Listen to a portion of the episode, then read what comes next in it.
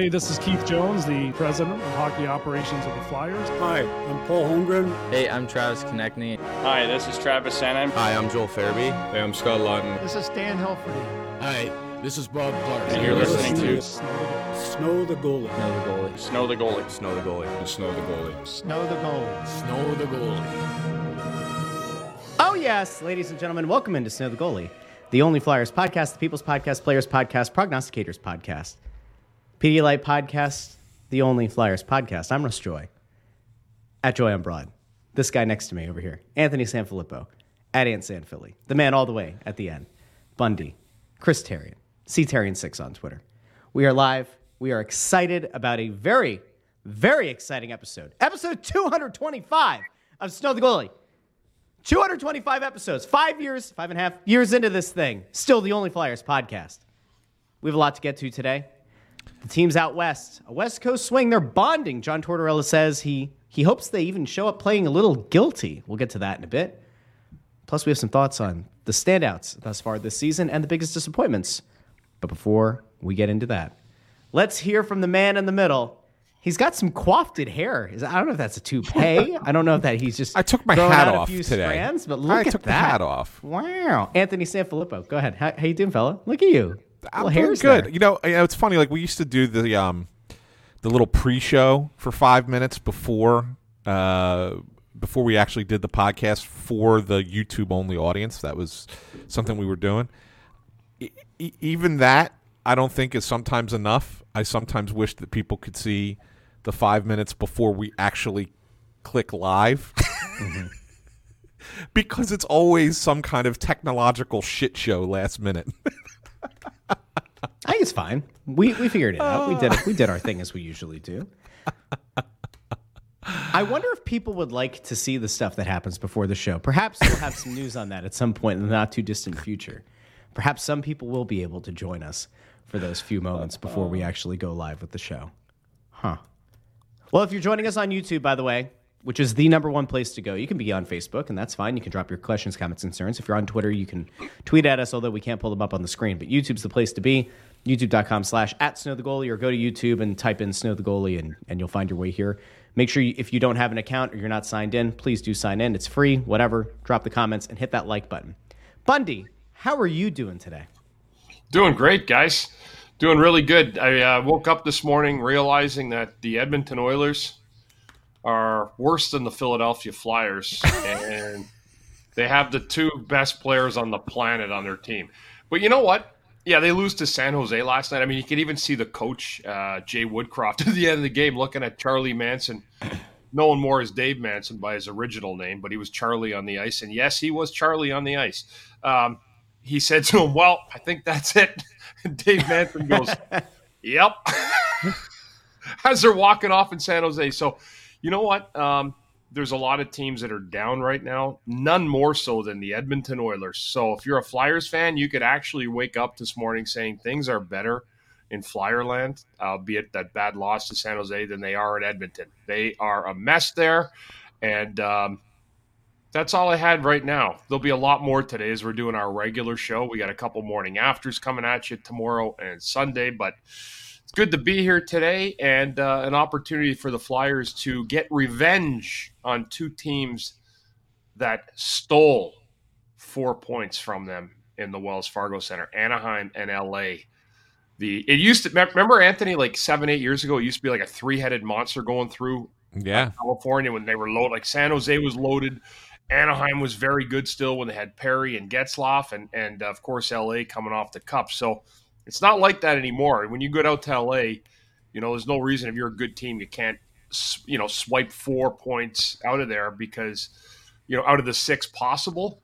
But this is an opportunity now for the Flyers, you know, with fresh revenge on their minds to get out there and try to listen. One thing I can tell you, which is fun, the closer the Flyers are to that line, that cutoff line, the better it is for everybody. So, you know, and they're there. Like they've won enough games. They're starting to move. They move along a little bit where they were around 500. So my attitude is keep her rolling. Find a way to get some points this weekend and, and stay in the pack. It makes things a lot more interesting in Philadelphia, or for any team for that matter that's in a playoff hunt. So I'll say I'll say this. I'll reply to that, Bundy. I, I think that you know, you look at those three teams, and you're right, they're not as good as they once were. Right. Um, the Sharks are obviously dreadful. Um, they don't, and the Flyers already lost to them. Um, uh, Anaheim is a, has been a little bit of a surprise, I think, so far. They're seven and five to start the season, right? Yeah. Um, so a little bit of a surprise, but that they've got some really good offensive players. That doesn't mean that the Flyers should not take advantage of the the poor defensive game that the Ducks have, and they really don't have great goaltending. The Kings, on the other hand, I think are a much more complete team. Um, that said, I thought that the Flyers could have played them better and, and maybe even could play them well enough to win a game against them. Um, but I think that the Kings, you have a little less margin for error against the Kings than you do against the Ducks. So, you know, I think that the Anaheim game to me is the more important game. You you don't you want to go out there and show that that game in Philly was was just a sloppy game by by the Flyers at times because I thought at times they were the better team and they should be the better team. Um, the Kings, you just want to see a, a good effort against that team, and if if you steal the win, great. Yeah. Yeah, you're 100% right. It's the Kings are the best team now in California. And you know, they're a big team too, right? Like they haven't really Yeah. changed a lot of their philosophy. So, you know, if they play a heavy game, LA Yeah. can, you know, have a lot of success. Where I think Anaheim's the most likely uh, you know, the likely spot the Flyers get the win. But, you know, you never know. They can get two wins on the weekend or they could come in and, and just, you know, wheels come off and it's not a good weekend. But I that's why I said last week, guys, we were talking, like I would have liked to have seen them get that win against San Jose because it gets the road trip off on the right track. And losing to someone like that, um, it doesn't it doesn't help uh, at all in terms of your confidence moving to the next road game. You win that first game, man, you can do some pretty good things. I've been on those type of trips, three, four games, five game road trips, and it's so critical to get the first one, especially against a bad team, and that didn't happen.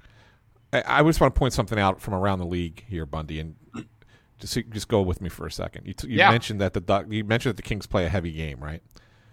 So they're they're eight two and three. They play Mm-hmm. a heavy game. Does Vegas play a heavy game? They they did last year in the playoffs. I haven't seen a lot of them, but traditionally they do. They're 11 2 and one.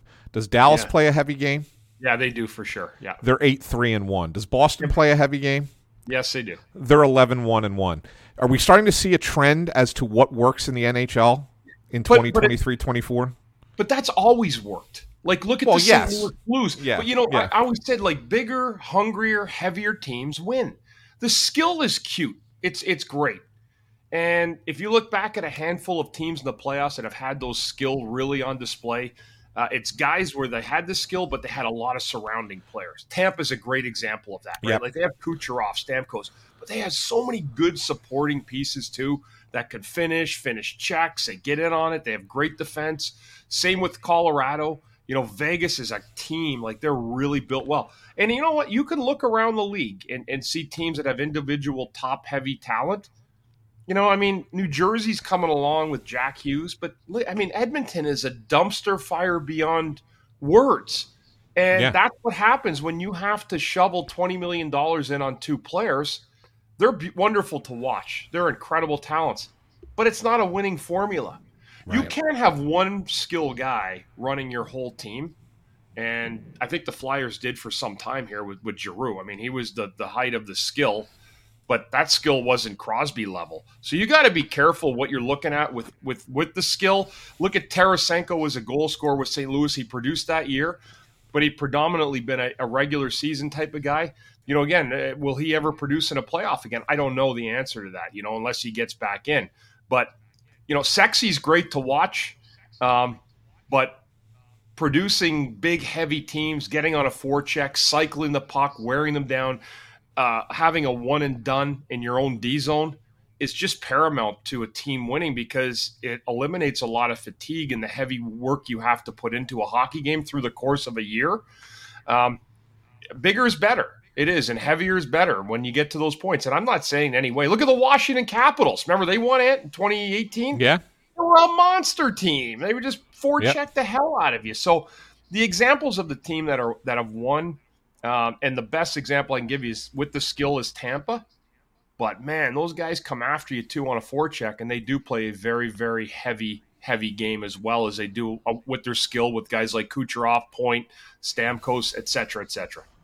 Yeah, I mean the only other team that's playing really, really well right now that it, maybe is a little bit more of a hybrid and, and isn't quite the heavy team, but is off to a good start. And I think you, you know you look at goaltending being a big part of it, um, but also being a veteran team is the Rangers. Yeah. at 10, at 10 2 and one. I mean they got a little bit of a little bit of size, a little bit of heaviness, but they they, they got some skill as well. They do. They're that's a great example, Anthony, of, of having more skill. I think the Devils are in that. Like until Yeah. the Devils prove to me, or the, one of those, like like Florida last year, they were a heavy team. Yeah, You know, with with Tkachuk, like they get into the forecheck.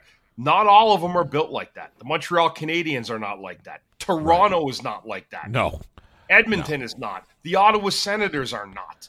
Right. And you have to look at your roster and say, wow, all that skill's really nice, but is it going to get you a win? Is it going to win you a playoff series and help you advance? right. No, it's not.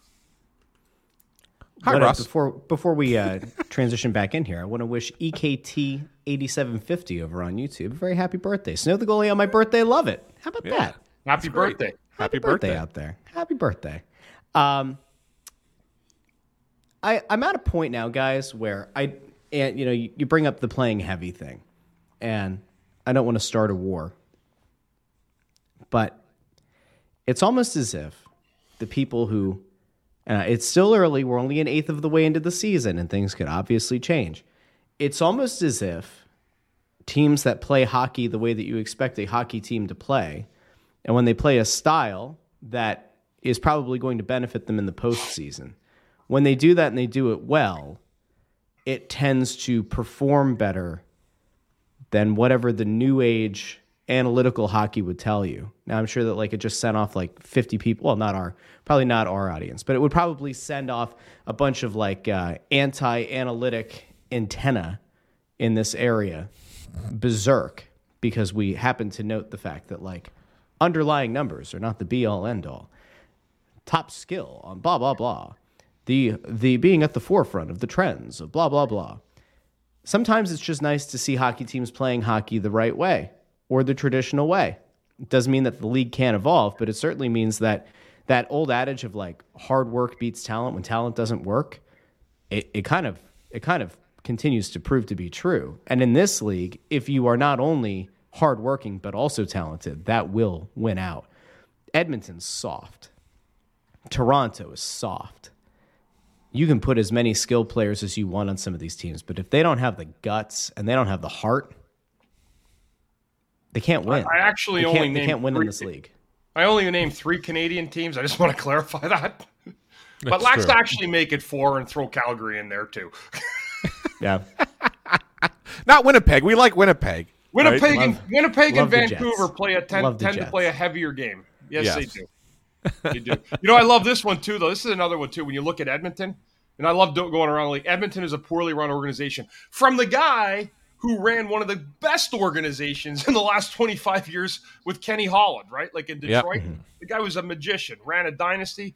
He goes out here and you think that you know you got a McDavid, Draisaitl. You got no fucking goalie. You ain't winning shit. You go pull a guy out of a fucking men's league tomorrow. It'll be the same thing as putting the two guys in they had before. It's frustrating watching a team like that flounder because you want to see talent like that in the in the uh, playoffs.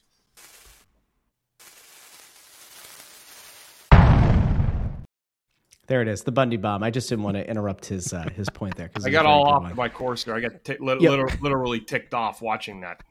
By the way, I, I think this is a shirt. Expected goals. Expected by whom? That's the worst. That's the worst stat I've ever seen in my life. Like somebody asked me that the other day, and I'm like, "What? What is that?"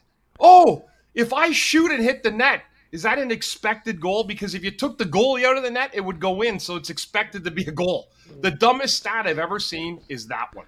There's nothing that'll ever tell me that somebody's job hunting more than when you actually throw a stat like that in some GM's face. And the GM's like this. Uh-huh, that that makes sense. Let me take that stat on and imply it and implore it into my, our organizational, you know, how we view our team. It's the craziest stat ever, Anthony. Yeah, I mean, it's so what it is is it's just it's just the repurposing of what for years and years and years teams monitored as their chances, right? What their their what they viewed as their high opportunity chances, right? And so you sit there and it's it's just a, a mathematical way of calculating those as a, into well they should have scored this many goals because they had this many chances from those you know higher opportunity areas higher percentage areas. That's all it is. I mean it's nothing different. It's just another way of expressing it. Um, but it makes it it makes it tries to make them sound smart. But it, like it you know i remember we asked hitch about this um, a couple years ago and, and and he was basically saying this stuff has existed forever. Like we've always had this kind of information. It's just that now it's out there publicly and now you think that you know people think that they can analyze it publicly and and be smarter at the game than than those of us who are coaching it are. Like they already had this information. Yes, is there other things that are more in detail now that are easily more trackable now than they once were. Whereas before you were doing it with your eyes on video, and now it can be done, you know, uh, t- with technology. Sure, and it makes it easier. Yes, hundred percent. Like I'm, no one is trying to say don't pay attention to analytics because there are things that there is value to it, but you cannot watch a game. In any sport, but especially hockey, especially hockey, You know- you cannot watch a game. Let me introduce a new segment. I want to introduce a new segment to the skull. We're gonna to the to the show. It's gonna be called Over Under Expected Goals. All right. I'm gonna give you guys a name. You're gonna tell me if this guy has scored over or under their expected goals through 12 or 13 games this season. Are you ready? Uh, go ahead. I like this. Go ahead. Huh? That's it. We're trying to be trendy here, guys. We're being trendy. Auston Matthews. Has he gone over or under his expected goals for the season? Wh- where's he at right now? How many goals does he have? Well, if I tell you that, it's going to give it away, though. That's Well, I mean, I, you gotta. I mean, I, I- you know, you gotta give me an idea of where where the guy is. I mean, you, you know, I don't have everybody Fine, memorized. Fine, fine, fine. He actually has potted 13 goals. I would say he's over Bundy. ex- expected goals. 13 goals, so they probably would have thought he was going to score 50. Uh, he's over. He is over. His expected goals for the season are nine. He's outperformed by four. Good job, Yeah. Auston Matthews. Sidney Crosby, seven goals on the year, over or under expected goals? Seven. That's close. I That's would. I would. It's probably. It's probably over because he's more considered of a, a playmaking type. Yeah. Under. He has seven goals. He was, his expected goals are 7.7. Get the freaking stupid. Give me a second. Uh, I want to make sure that I pull this up so that we don't lose this. Jay, we'll get to this question here in a second. Jay sent over a super chat, which, by the way, you can do here on Snow the Goalie if you so choose. You just go down to the bottom, you leave a comment, pull it up on the screen. Jay, we'll get to this as soon as we're done playing the over under game, but I don't want you to feel like we forgot about you. All right. Jake Guentzel, five goals, over or under? Under. Under. He is under. He has five goals. Or wait, no. Yeah. Yeah. Under. He has five goals. Expected goals, seven and a half. Yeah, that's about. about That's that? about right. Yeah, that's about. I would get that. Brock Boeser. He has 11 goals. over. Over. Expected goals, 7.2. Tyler Toffoli has eight goals. Under. I'm gonna mean, go over. He's over what they're expecting. Oh, yeah. Yeah. for I'll sure. go over on Toffoli. That is correct. He has eight goals. Expected seven. Yeah. Uh, I'm going to go to the first flyer on the list. okay. Do you want to guess who the uh, team leader in expected goals is? It's Konecny. Connect. Konecny. He has nine goals. Is that over or under his expected goals total for the year? Over. I'm going to say over, but I think it's only slightly over. Oh no, it's it's significantly over. Yeah. Really? Yeah, he has nine goals. His expected goals on the year five point nine. Hmm. Five point nine. I'm gonna see if I, I wanted to see. So- if, so here's- I here's where I Here have go. Wait, here's- wait, wait. We can, but- we can play this a little bit more specific. Go ahead. But I, here's I what I have, have- it now for all the flyers now. That's fine, but here's where I have a problem with the stat. Mm-hmm. Okay, like if you're if you're looking at the Flyers from from a team perspective, mm-hmm. okay, because listen, on every even on a bad team, okay, somebody's got to score.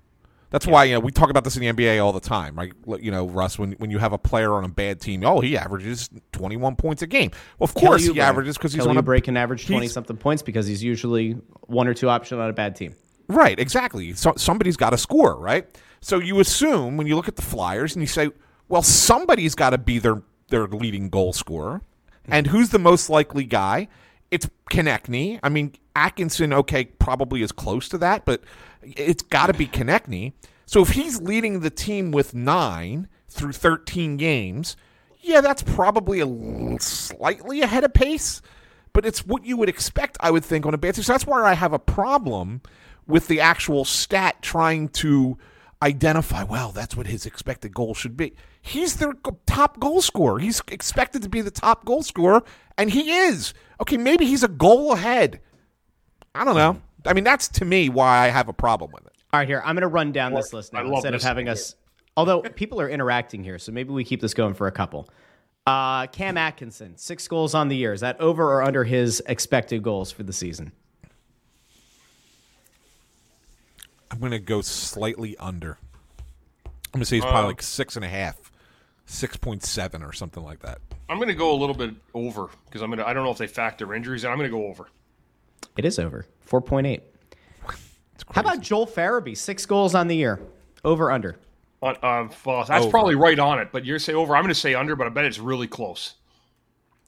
Over. 2.8 expected. Yeah, I think he's now, over. I want to flip the script a little bit here because there's a guy. Now, if you're looking for, if if you pray at the altar of expected goals, if that's your thing, if that's something that's exciting to you, if looking for a silver lining and underlying numbers is is your thing, it's your brand. Here you go. I like this, by the way, and we're gonna get to this in a second. Rob Greeley. Tippett is so under he has an Australian accent.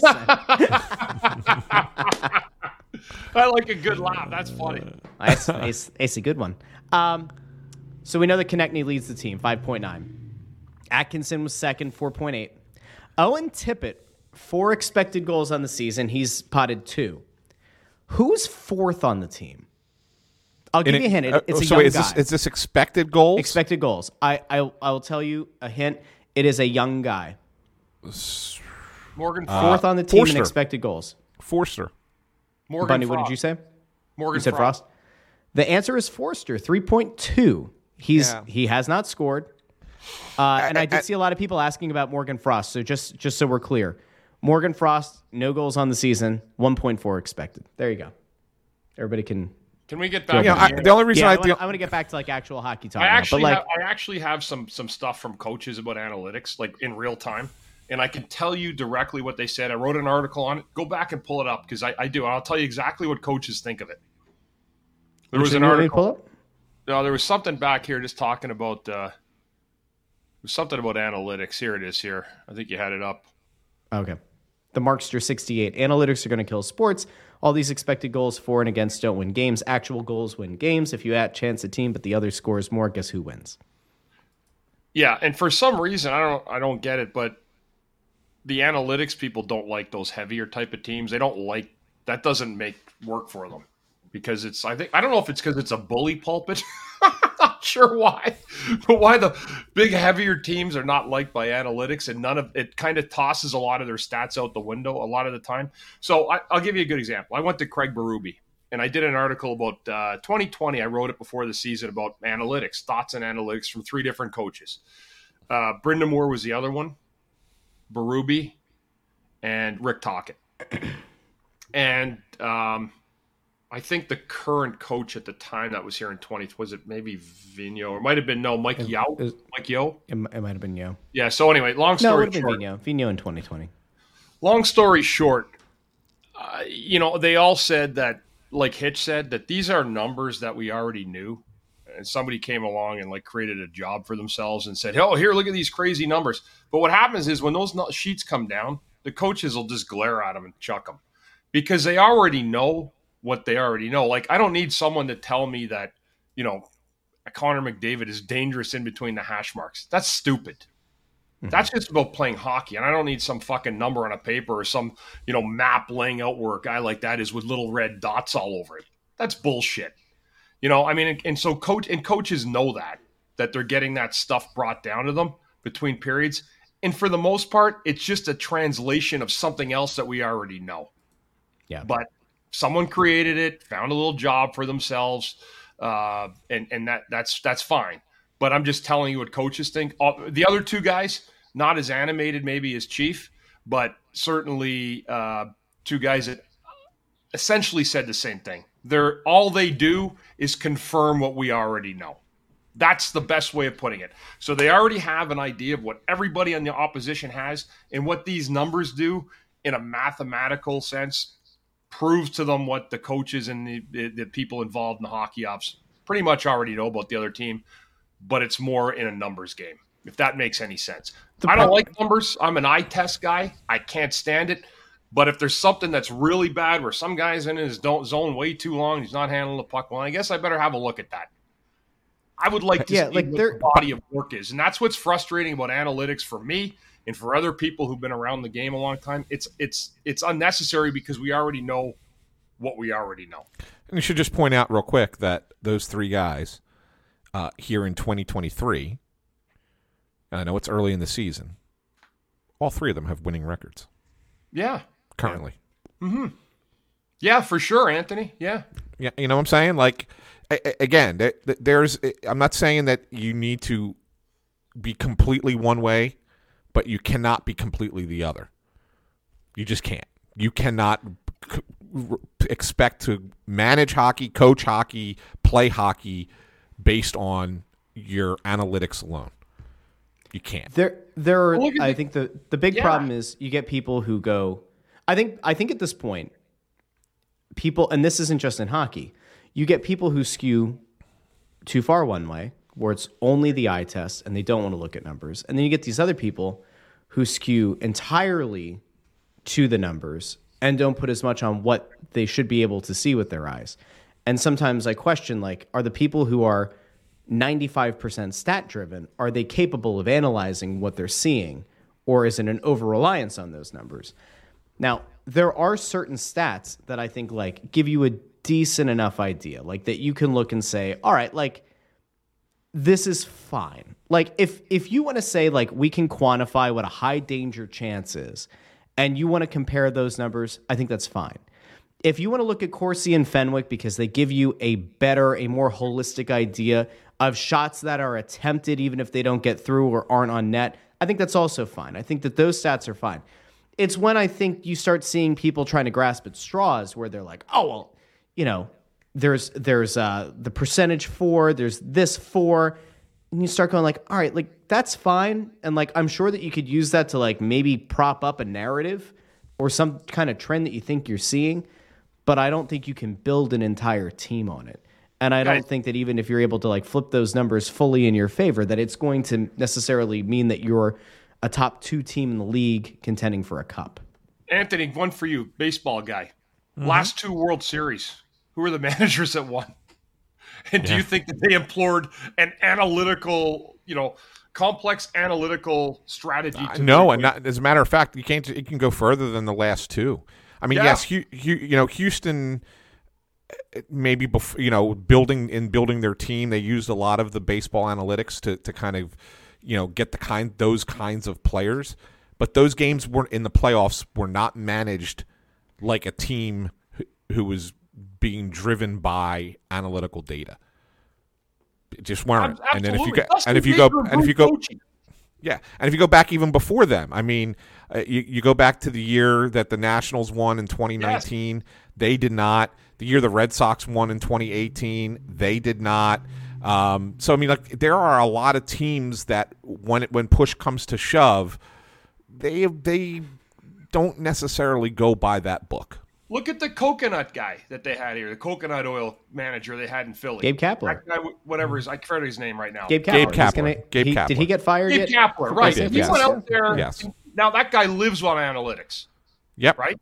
And when the analytics say to you, "Oh, it's looking good because we're winning," it spun the other way with almost the same team he had. So he's married to it. And I'm sorry, I would never, ever, ever hire a guy like that if I were an owner or a president of a hockey ops club or or baseball, whatever it is. Never. I agree. I want to go to something, by the way, that Bundy said before, because I, I see it in the comments here, and it's about some of the names that he brought up. He said he talked to Berube and he talked to Brind'Amour. Those are two guys who, like, all right, I want to play a game here for a second. I we had this last episode, this this last morning after that we did, where we we talked about the coach and we talked about the timeline and all that. Both Brind'Amour and Berube I would argue, are going to have longer careers from this point forward as a head coach than a John Tortorella, and both have ties to this organization. Do you think that there's ever a scenario where the Flyers, eh, like down the line, that you could see a Craig Berube who like already coached here, or a Rod Brind'Amour who like could could you see a scenario where one of those guys is like intrigued by the idea of coming back to Philadelphia and being a coach of this team, like if and when they're ready to flip that switch to be a playoff contender. Baru- Berube for sure because he's got a home here. Yeah. You know, he went on and won, and he's you know he's a Flyer legend. He's also Jones's best friend. Ultimately, people I don't know people know that or not, but yeah, they're very very close. Now, I'm not saying that anything's going to change tomorrow, but he's got a, obviously he has a contract with another team, and but do I see that happening? Yeah. Well, I mean, is Yeah. Tort's going to be here for eight years? I doubt it, unless he's winning one cup after another. But I, you know, it, uh, the time frame doesn't add up really, and by the time they build a little, and also, you know, I know Danny Briere, he loves Berube, loves him. Yeah. yeah.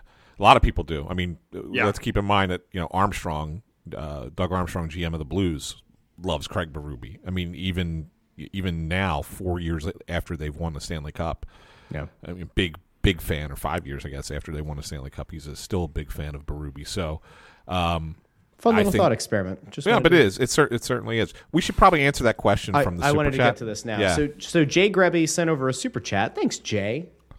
Thanks, Jay. Um, says Friedman said on 32 Thoughts today Edmonton was very close Wednesday on a massive goalie trade. Any chance the Flyers were involved? I- I, can't imagine that they were unless Edmonton is so incredibly desperate t- to get a goalie that they are willing to gamble without the result of the Team Canada thing coming out yet. Hmm. I, I think that there are I think that there will be teams lining up around the block for Carter Hart if he's if that report comes out and he's not part of it. But I do think that they have to wait and see, and I think that that's so. No, I can't imagine that it was the Flyers. Again, I'm just gonna now. I'm actually preaching the other side uh, of this ridiculous thing because they won't put anything out. It's been the it's been the most ridiculous thing I've seen the NHL do. They were they were previewing that they might put stuff out months ago. Now they won't even put anything out. So I'll tell you what, people should shut their mouths about it from wherever they are until, until there's legal stuff that's done, and and and after that, you have at it. But I'll tell you what, I haven't seen anything. I haven't seen anybody get suspended, and until there's legal action, I, I think the players should stick to their guns on this. Now, I'm not I'm not defending Yeah, no. anybody, uh, but there's a whole layer of weird shit that's gone on with this, and I'm so sick of teasing it every week that it's news. If they did something any- wrong, they should be held accountable for it. And if they if they didn't, then they shouldn't be threatened by the league to sit out games. I, I'm popping this one up from Evan. This is this Team Canada thing can't be relevant at this point. Right. It absolutely is relevant, but it absolutely is from a management perspective. Okay, I get it, and Bundy, I agree with you because I think the league has really, really butchered this and screwed it up The league has messed it up. Yes. beyond belief. Yes. But that doesn't mean that there are 32 GMs out there who are knowing what the league has not put out publicly. Um, and they're going to sit there and say, well, I, just because the league is screwing this up, you know, I, I'm going to say, I'll screw it, and I'm going to give up four top prospects or draft pick and two players, whatever, and go get a guy who potentially could be in trouble within the next year, right? And who like I don't think teams are doing it, so I think that there are players who are just unmovable because that still hangs over their head as a possibility. And so that's why it is relevant. That's why it remains relevant. Who- Whoever's involved, not involved, that that's for down the road, right? That's for you know you can't really talk about it until something happens, and you know that's why we're are where where we are. But that doesn't mean behind the scenes when these guys are talking to each other about potential trades or whatever that it absolutely has to be brought up in conversation. Like everybody knows. Like it's it's not like it's, it's it's not like there's you know only some people know and then the other GMs don't know. Like they all know. It's it's such an it's such a small circle. Everybody knows who's involved, who may be involved and may not be involved, and so therefore you're going to make a decision on whether or not to trade for that player. You got to be willing to accept the the ramifications if that thing comes out and that player is involved. So that's why it's that's why it's there. Is This there is actually a- a- collaboration between the fair- league and the police? Like, I, I don't understand really what's going on because to me, it, it's so bizarre. So what I'm saying is, and we talked about this three months ago, if you're not going to make a case on a guy, then he shouldn't be threatened with his career. Now, if he did something Yeah. wrong, he needs to be held accountable for that. But what I'm saying is, we've seen nothing come from law enforcement that suggests there's going to be something coming out about it. It looks like they've actually done more of a job trying to conceal it and hide it than they have been trying to be transparent about the whole thing. Yeah, and uh, um, just to pop this up real quick, I'm just you know here we go. sorry, go um, ahead. Oh, there you go. Um, yeah, uh, Andy Strickland said he knew the names that are involved, so what wouldn't the GMs already know? Yes. And here's the thing: like we've all heard names. Right. We've all heard multiple names. That doesn't necessarily mean that it's accurate, and so we can't we can't report it because we don't have a, look down here in Philadelphia. I don't have access to the London, Ontario police. I don't have sources in the London, Ontario Police Department who can tell me with 100% certainty that players X, Y, and Z are involved and players A, B, and C are not. So therefore, we could hear names and hear rumors, but this is too too you know slippery a slope to even venture down here's what i'm hearing kind of stuff on a public in a public forum. You can't. You can't put the run the risk of that. Just cannot happen.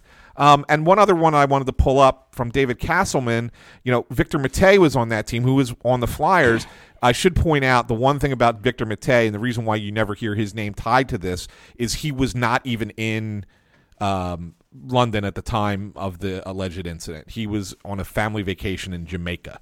Um, so wasn't even wasn't even there, and that's been corroborated and proven. So like that's why his name never comes up. I still part of it. think that this is just a big case of hashtag lawyers.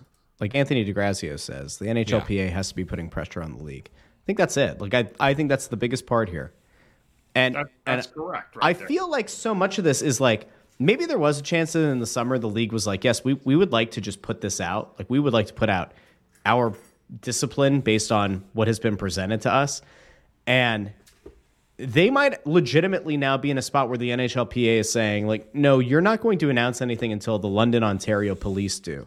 Like they are now tied. There's no and and like that's entirely possible. Because like, all right, let's let's play I want to be done with this topic in like 45 seconds. Let's play this out where Oh, I, th- I thought you were laughing at Eddie Revox. I'm, I'm, letting, I'm laughing at Eddie Revox.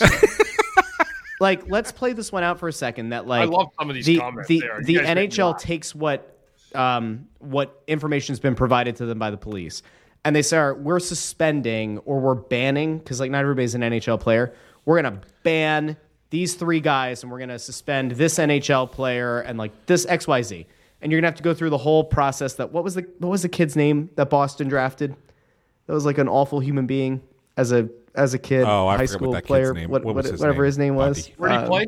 wasn't it like no, the kid that something? Boston tried to was sign. it Mitchell Miller? Oh, No. yeah, yeah, it was. Yeah, yeah, yeah. Um, but like, say that they're like, there's a reinstatement process, blah blah blah, and they put it out. It becomes big news, and like it's the whole thing, right? And then it comes out that the London, Ontario police, they, like three months from now, put out their report, and two of the guys that the league suspended or said they were going to suspend are ultimately cleared. That like new evidence came to to the forefront in the past three months, and actually two of those guys are fine. That's a huge lawsuit. That's an NHLPA lawsuit. That's a lawsuit by those players. Like it becomes a huge mess. I feel like it's all just tied together now, and it sucks because uh, anybody who's involved in it should be banned, and probably if they are eventually allowed to apply for reinstatement, they can cross that bridge. But like nobody should be playing. And if it turns out, and this is where it gets especially ugly, if it turns out that any player this season plays at the NHL level, and the league has known from their discussions with the London, Ontario police that this one player or two players or 10 or however many make it to the NHL this year and play a game. If the league has known that and the NHLPA has known those names and those guys take the ice this season, knowing that like at any point this report could drop, that's a disgrace. That's horrific. And it's going to be be a black mark on the league. It's going to be like ultimately it'll get glossed over because the NFL is going on, the NBA gets more attention, but it will be a black eye on the As, as, as if the NHL doesn't have enough black eyes already. Yeah, but this one's pretty bad. Like this this one's Like, pretty bad. no, it is. So- I mean, I mean, like the Chicago Blackhawks situation. Black Yeah, eye. let's let's talk about that really quick while we're on like shitty news here. So Yeah. another former hockey player From that uh, same from group. the Blackhawks organization has now alleged in a lawsuit that the team's former video coach sexually assaulted him during the 2009-2010 season, and the Blackhawks didn't respond to it adequately because they were in the midst of a Stanley Cup run. Now, we pointed out the hypocrisy on the press row show the other day that the Ottawa Senators were were penalized a first round pick because they didn't provide a name of uh, of uh, what was it? It was the team list in as part of a, a deal a couple years ago. That cost a first round pick. The Blackhawks, for the last allegation, paid two million dollars, no hockey penalty, and now another player has made se- serious allegations. What are they going to do this time? Is it going to be another million dollars? Are they? Are they? They they certainly wouldn't now. Now that Chicago has Bedard, they wouldn't. They wouldn't penalize him a draft pick now, would they? Like, where, where's this going to go, Ant? Like, if this ends up becoming the thing that it probably should become, then what? It's a joke. The league is is poorly run. I mean, there's no other there's no other way around it. They've had a bad commissioner for a very very long time, who only worries about his own public relations thing, uh, and and does anything he can to help small market owners who keep him in the position that he's in because there's enough of them that give him that keep him compet- that keep him get, getting compensated for that job um, that he should not have at this point. He's a Yeah. terrible, terrible commissioner. You know and what? It's And I'll because, tell you- league, league suffer, suffers because of it. You know what else, too? I'm going to tell you something. I came in this league in 1994. What other league has lost two plus years because of, of work stoppages for labor disputes? That is incompetence at the highest level. And he actually locked this league out for a year. I actually commend the fans that came back. That was a miracle. It really was. And it's the most misrun league from a standpoint. It doesn't even agree with the eye test. Like people look at it and go, "Oh my god, how bad is that? That that's the way they do do their business. Really bad, really really bad." Yeah. But hey, you know what, guys? Let's put a couple more expansion teams in this baby. That's Back right. to Atlanta Let's, for a third time. let's give more opportunities to uh, AHL players. I love Forty-six it. more American League jobs. Let's go. All right, let's try to get back to the Flyers here for a second. So they they're out west.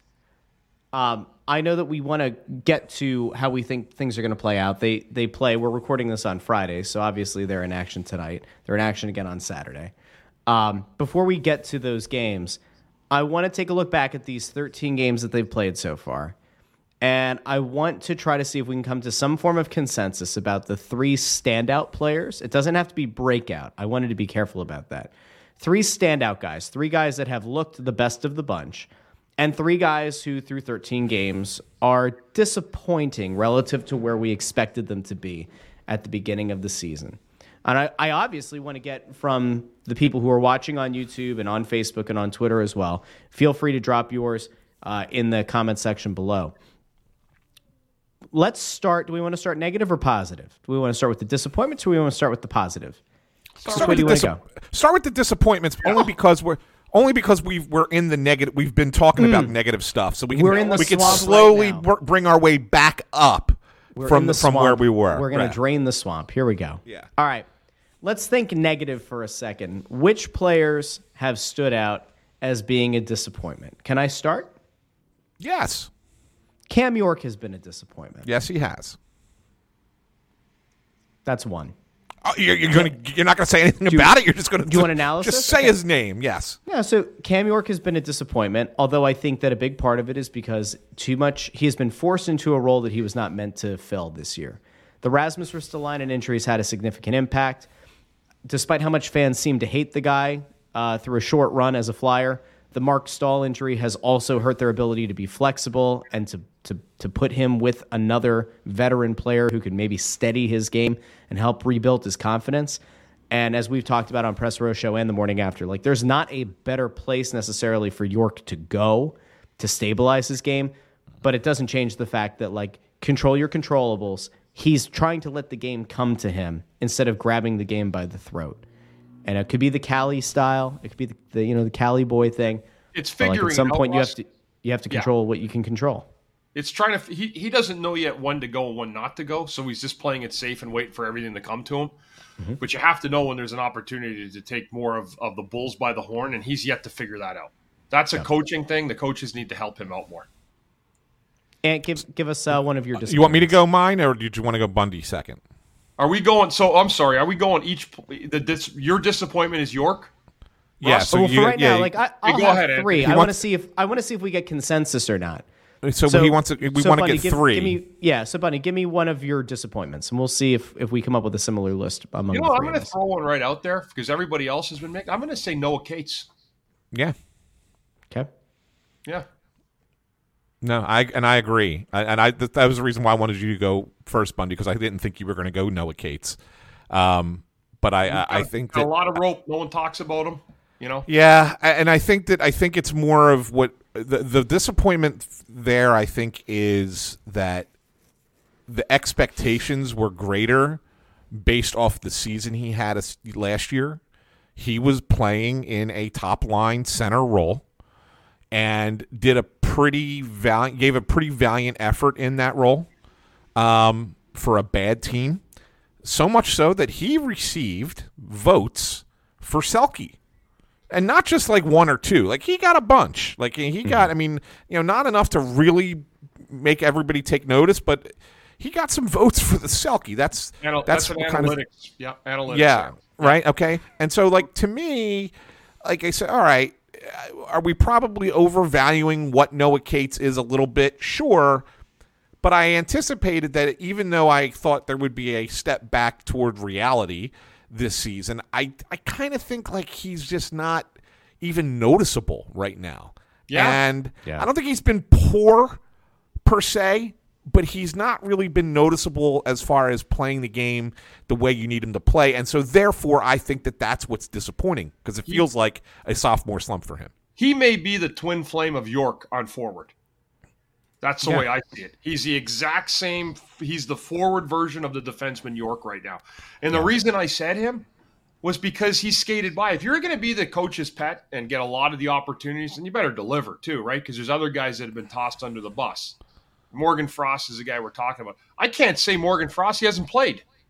Like he's hardly Right. played. So you know, I'm looking at guys. The second, oh, go ahead, Anthony. You're third up. You. No, so the third one I'm going to go with, it, it, and this is maybe a little bit harsh, but I'm going to go with Tyson Foerster. And I'm going to hmm. go Foerster because his primary responsibility on the on the ice is to be a guy who scores scores goals. I mean, that's what his that's his job. He's looked at as a power forward who's supposed to go out there and and and and get you get you know get you goals. I'm not saying that the guy needed to be leading the team in goals right now, but he needed to, he's need to have score at least one, right? And he doesn't have any. And so, like to me, that's that's a disappointment. You he, he burst onto the scene last year with those in those seven games, and you looked at this kid and you were like, oh, okay, this could be this could be a future, you know, four, you know, top line or second line at, at you know at worst scoring winger. And he's out there and you see him trying and i'm not trying to make it seem like he's lazy or anything like that. It's not what i'm saying at all. But you if you have a knack for scoring you have a knack for scoring. And yeah mm-hmm. you're going to hit your droughts i get it. But th- you know 13 games without a goal and he's getting shots like that tells me that there's something not not right with the shot not right with the with the you know the ability to put it past NHL caliber goalies. He's had that goal scoring touch at the minor league level and the junior level, obviously, right? We know all this.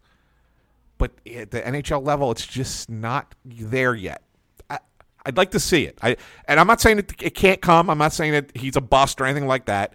He's just been a little bit disappointing to me to this point. That's Yeah. fair. Yeah, I, no, I, I agree. I mean, he can't hasn't been able to score.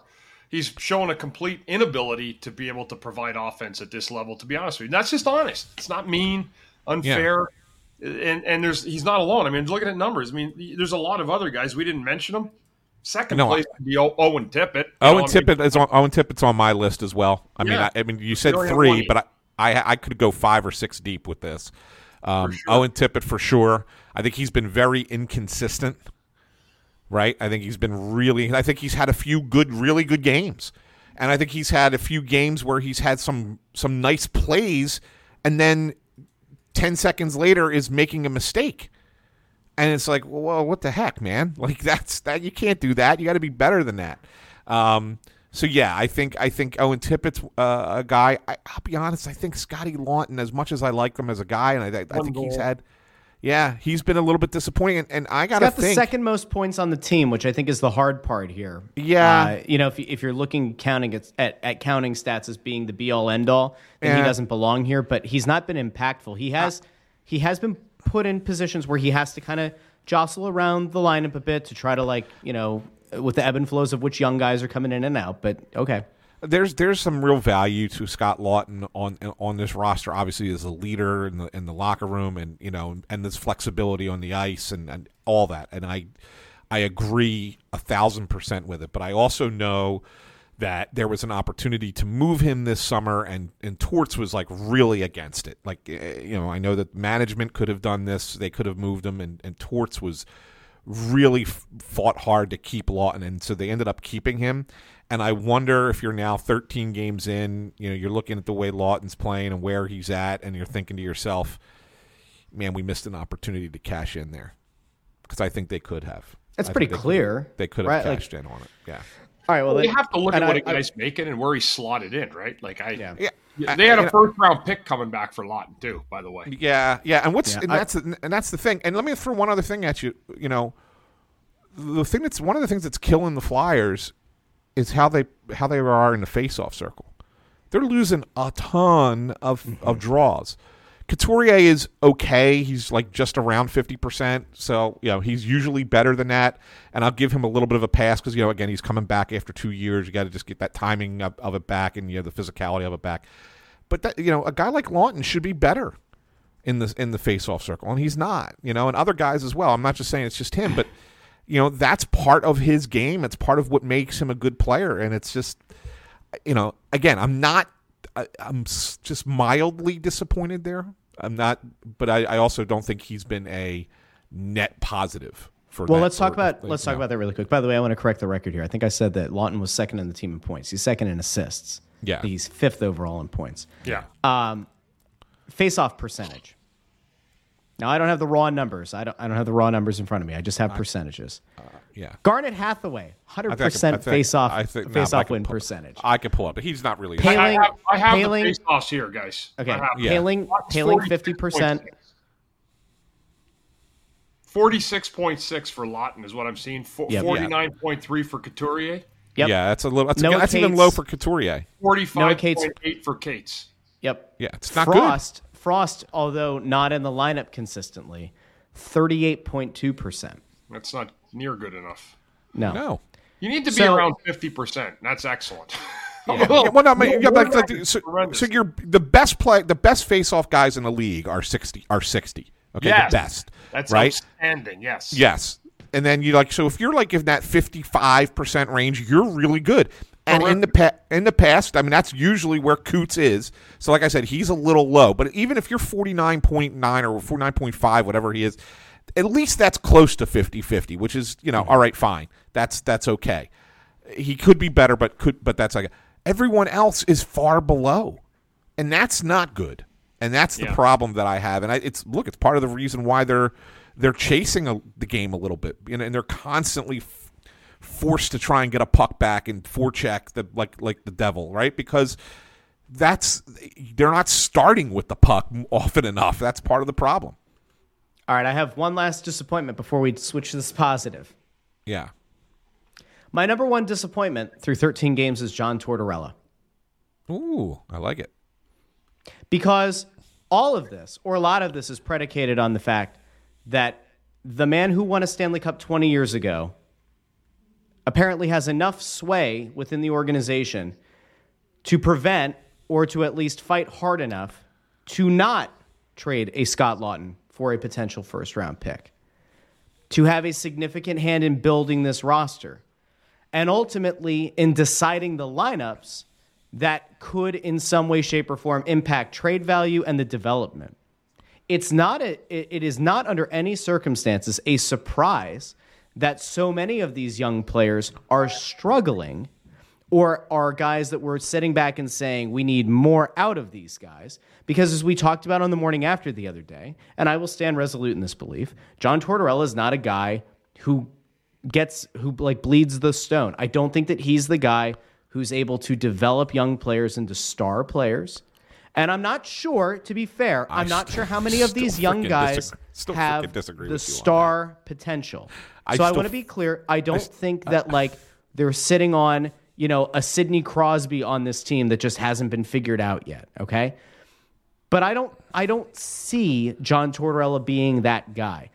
And at some point, someone within the coaching staff has to get enough of these young guys back on the right path. We talked on the last press row show about how there is a troubling regression setting in with some of these guys, or at best a plateauing. They started really well. The Bobby Brinks of the world started really well, but they've kind of plateaued. I need a veteran coaching staff to get those guys jump started again and to send them on the right path. And if they can't, then I question what we're doing here. Because again, despite Ant shaking his head and you're- having the you're- ability you're so and having far the ability off- to look at a hockey so reference far- page after four minutes the other day and citing four players who are mid-ish, mid-upper players. I, and I even forgot It's Ryan that- McDonagh, who's a, a was a dominant defenseman. Right, I forgot. I even forgot to mention him one. too. Derek Stepan, who had a really good season, a couple seasons for the. Rangers back then too. There were five, five, six guys on that team. I That mean, were good players. we're- Good they were all kids when he was the coach. Good players. And then they went. They got better and went to the Stanley Cup final. Eventually, Mm-hmm. players. I mean, like, he they developed under Torts. didn't develop into star players, didn't develop into guys that they built the team around for the next five or six Dude, years. you, the coach can only the coach can only take what the player is. That's why I said I don't think they're sitting on a Crosby right now. But I Right. So think that what? So I- I what do you want it's him to fair be- turn these guys into? I Who do you want that him to turn be- them it's, into? It's fair to to question if all of these guys are plateauing at the same time.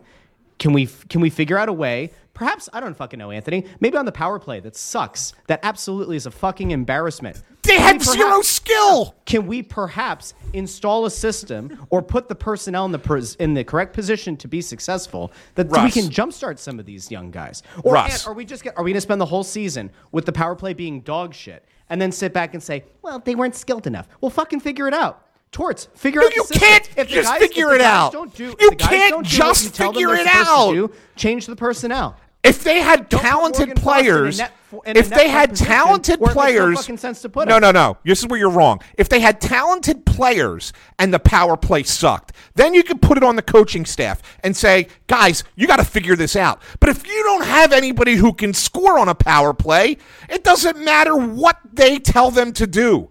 It doesn't matter if It they does, put though, freaking controls the blindfolds on the opposition and get away with it. They're still not going to score.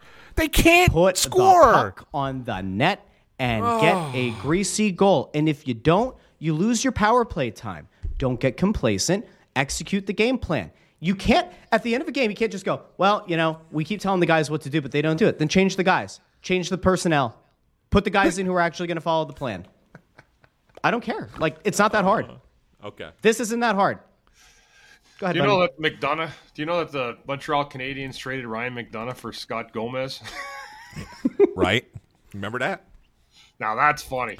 Gomez, uh, no disrespect, yeah, had a, was a good player, a good devil, won cups. But man, when they paid him in New York, he was so done. And then Montreal decided they're going to be really brilliant and trade their first round defenseman. Mid teens, I think he went, but still, McDonagh was was a really good player. But the, the one thing that did happen is Tampa Bay, when those players ended up going there, like they had, uh, they had those guys end up going right, like uh, McDonagh, and there's other players that joined them. But Tampa Bay already had a good fray of players that that, that they joined. Um, but you know what? Again, I uh, there's there's part of it. Tor- Torts has had a knack, and I'm not saying that this is this group for making life very difficult on certain young guys. That's been, I mean, it's on paper, it's all over the league for years, but um, I don't know if that's necessarily the case here. I mean, you know, he took Pierre Luc Dubois and it ticked him right off. They traded him to Winnipeg, and then they got Laine back. I don't. How's Laine even doing? I, I he's like the guy that just disappeared. Fifty goals, looked like the future, and it's like the wheels came off him. And and uh, uh, you know, he he spent some time, um, well, in Columbus. But what I'm saying is, is that I don't think that's the case right now, Russ, with this team because I just don't think they have enough depth.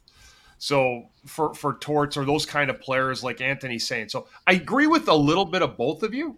and I'm not saying either one of you's wrong. There's certainly a case you could make. Bundy hedging. Hedging. I'm I not thought the man hedging. had- I'm being, I'm being honest. I don't hedge. I don't. I don't love the way some of the young guys have come about over the years with Torts. Yeah. But at the same time, this is not the team to be talking like we don't have a Ryan McDonagh here. You know, we don't have that kind of player that's been developed and then gets shipped off to Tampa where he wins cups. You know, a, deadline type of player. So there's there's right in both of you. But Russ, you're wrong in terms of how they're looking at this team. And I'm going to be honest with you. Anthony said it three weeks ago when this team started. Torts' teams have a knack of having good starts because they're really physically conditioned well. Yeah, And yeah. other teams, like we said, when the 10 game mark goes, it's over. Everybody kind of falls into place a little bit and, and it's game on. And so that's why I'm saying you're both kind of right. I'm not disagreeing with you, Russ. I'm disagreeing with you about where you're at with your thoughts on this particular team. And I understand Anthony, you know, battling you on it. Thanks for that. I enjoyed that very much. There we go. See, that's good stuff. It's all love. Like we're we like. I think uh, there was a there was a thing in the last episode that we did that like somebody was very upset that I talked over Ant. It's like we've been doing this for five years, five and a half Five years. I'm used to it. Ant's like, you know, I'm used to it. Ant gets Ant gets a whole side of me out that I I don't like, but here we are, you know. Um, like look at this. We have people telling us to drop the gloves. That'll end fast. That'd be, a, that'd be a quick. Russ that'd be a Russ quick- couldn't reach. I just I'd be like be like that. It'd be like when you have that little kid trying to hit you and you put your hand out and hold him hold his head I'll and tell he's you what. swinging and the swinging and can't reach you. the the ultimate uh the ultimate no win for both of us is for us to like try to run a mile. Either your COVID lungs would kill you or my Dude. asthma would. But either No, way, I- neither of Run, us win. run the I mile. was gonna, I was gonna All tell you you. need you to know, do I'm is gonna ask me to call- walk it. I got a call from production company and Yeah. out in uh, in the Westchester area, and they actually said they would like Russ to star in the Danilo Cavalcante movie as as Cavalcante. There you go. Gonna, and the movie's gonna finish with you with the Eagles jersey on. That's right. Let's Go Adrian! All right, look. So we we had that. I do. I, I will be honest though. I do think that.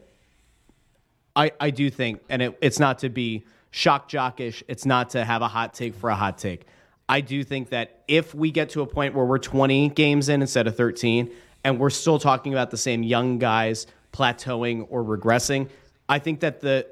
I'm not saying that they're going to make a change. I'm not saying that there's going to be a hot seat. But I do think that it might become more of a thing where you go like, all right, this is a little bit concerning that so many of the young guys aren't producing or aren't getting closer to producing. That to me is a concern. We'll see. I, might be wrong. th- Yes, but that I, I I agree that there is a concern, but the concern is not that the coach can't coach them up. The concern is that the players just might not be what you thought they were going to be. That's the concern, and it has hard to nothing. say. To, it has nothing to do with I the coach. Have, yeah, I mean, I don't have sky high expectations about what these guys are. Like, I don't want that to be misconstrued. Like I've said So- a few times, I don't think that there's a Sidney Crosby that like is is on this roster and they There's just not. haven't tapped in the in the Yeah. potential. There's not. I don't. I don't Right. like. I if if I've been unclear about that, I'm not looking at any of the young players on the roster right now and saying like Cam York is going to be a number one defenseman, or saying Noah Cates is going to be the heir apparent to Sean Couturier. Like that ain't it. I'm not saying Bobby Brink is going to like become a 40 goal scorer. That's not what I'm saying. I'm just saying I would like to see some of these young guys take that next step because that gives you Everybody an would. idea that like that this rebuild that you're doing doesn't have to be five years. It can be closer to three when you get a Gauthier in and when you get a Michkov in, and then all of a sudden it does feel like there's something that you can build towards. So Jay also wants us to set up the next Ice Wars, uh, Russ versus Ant. There so we'll go. get Bundy on that. Um, I, on I- know we're an hour in here and we want to wrap up pretty soon, but I just want there's two quick things that we I wanted to get to. we do positives yet? we didn't do positives. Let's do our positives. Oh, shit. Ant. We'd have to do yeah, positives. We're gonna Okay. do our And And I want to positives, and then we'll get wanna to, to Ant, about Mike Ant's two things. really quick too. Yeah. So let's do positives. Um, I I think that I'll give you I'll give you my three. Carter oh, so you, you get to take all three? no, no, no. I'm saying I'll give you three. Like we, if, unless you really want to do the detailed breakdown, we can No, see no, how close fine. we are in these. Go ahead. All right. I think Carter Hart's had a really nice season for Yep. the most part. Um, and I've been as critical of him as any player on this team in the last few years, especially the home road splits. I think Carter Hart's looked really good. Um, and I do think that there's a logical reason why, despite him being quite good, it could make sense to try to sell high on him when you can and, and really help get some assets for the rebuild. Um, and the other two guys are feel good stories who also have produced. Sean Couturier, he doesn't look like he's 100%, but he's played really well. You've seen flashes. You've seen him put games together where he's been able to shut down, um, you know, a, Con- a, uh Connor McDavid. And the other guy's Cam Atkinson, who is making really smart heads up plays, good veteran moves, um, and and I think sets a really good example in that locker room for a lot of these younger guys. And I think on a human level, you have to feel really good for those guys after missing out on a season or two seasons, um, that they both come back and, and that they're playing meaningful hockey. That has to be such a mental relief for them to be able to come back from those injuries and to find success and tangible success that you can you can actually measure. So those are my three. Ant? Um, it- I'm good with I'm good with all three of them. I'll give you a few more. Um, I'll go Travis Konecny, and and not just because he's got nine goals. I, I look at Travis Konecny and I see a, a, a leadership type guy forming, whereas I didn't necessarily think that that would ever come to fruition before. I think he's a guy. You want to talk about a guy who has taken a step under Torts as far as the right having the right character and the right approach. I think he's a guy that is has done that. Um, uh, obviously, Bobby Bobby Brink has been a very nice start, uh, and it's because it's been unexpected. I think, um, and, and so that I'll, you know I'll put him into a into that positive side because I wasn't expecting it, um, and and here it is, and he's he's been decent. And, and I'll I'll put three guys into one, and I'll say the PhD line, um, the fourth line for this team don't know if has been legal, okay. has been really good. It's been really good for what a fourth line is supposed to be. Okay, they they are they're, you're not tr- just rolling out this fourth line to say, hey, we need to get, get these guys 12 minutes. These guys are actually contributing, um, and it's not just with counting stats or anything like that. It's it's the way that they they can turn the tide of a game with energy and with momentum, and they constantly get put out there at times when when it feels like the team needs that lift and and they do a nice job and, and I really like the way that they work together and play together. I think those were some under the radar moves this offseason to bring in a Hathaway and to bring in a Poehling um, to really kind of be glue guys on a roster. Um, knowing the team wasn't going to be much of anything, and these guys embracing that role and, and playing it well. And so I give them a lot of credit. And one thing before I throw it to Bundy, I, I know a lot of people want to look at Sanheim and, and say, well, how can you guys go through the first two guys here and not mention Travis Sanheim? Well, let's see if Bundy does. My Let's see if Bundy does. Yeah. Yeah. Go, so go, go, to, ahead. let's So- go to Bundy, and then we'll come ahead. back to Sanheim, unless he's not mentioned. You know what, guys? He's playing more than he should be, but I'm going Sanheim. I, that's my number one guy. I mean, it's not easy. I've been a defenseman back there. He's got guys top lines coming at him every single night. He's still learning on the fly in a lot of ways. He's playing with a rookie that's done not a whole lot to help him. Um, yeah, I'm going Sanheim. I know it's not been perfect every game, and he's a guy that has to trend upwards and stay there. When some things go wrong for him, his game slips down. So I think part of the learning curve for him is I and I know I've been there is to to let those mistakes go and just to move on from them and continue playing. Uh, the other, I'm going to go just two more guys that I've really just off top of my head really been good. Atkinson has been another guy that's provided good goal scoring, and you know what, a guy that we we looked at that needed to have a good start and he had is Farabee. Farabee's had a very good start so far. You know, six goals, and he was a guy that really um, I thought needed a lot more to have a good year. Like he was in the doghouse last year, dealing with that injury. Torts kind of maybe laid it on there, but said there was more. He's had a good start. So those three guys, you know what? I'd like to see where we are at uh, you know the next 13 games, but I think Sanheim's done a pretty good job uh, for this. Yeah, team, the considered. Yep.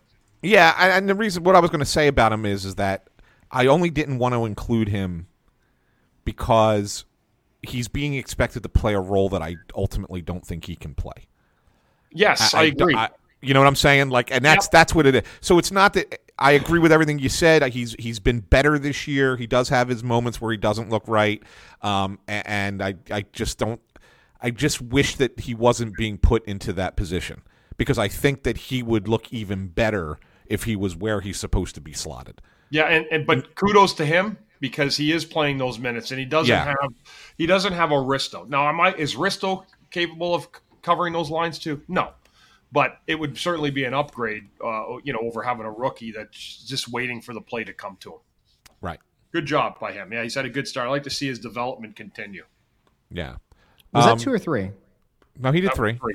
He- He mentioned Atkinson as well Okay. and Farabee. There's there's one guy here I think who maybe is an honorable mention. If we can do that before we get to Yeah. Ant's two things. yeah. Sean Walker. Sean Walker's played the the third most minutes on the team. Stop laughing at the comment on the screen and pay attention. I think I, didn't, can I say this I didn't quick? put it I up. think- I think Eddie Munster would kick the living fuck right out of you. I do. Adam A. Yeah. You're, you're probably right. Yeah, you're probably right. But no, like I think I think Sean Walker, he's played the third most minutes on the team. He's a guy that I think everybody had little to no expectations for this season. He's been thrust into a role again because there because there were injuries to Staal and to Ristolainen.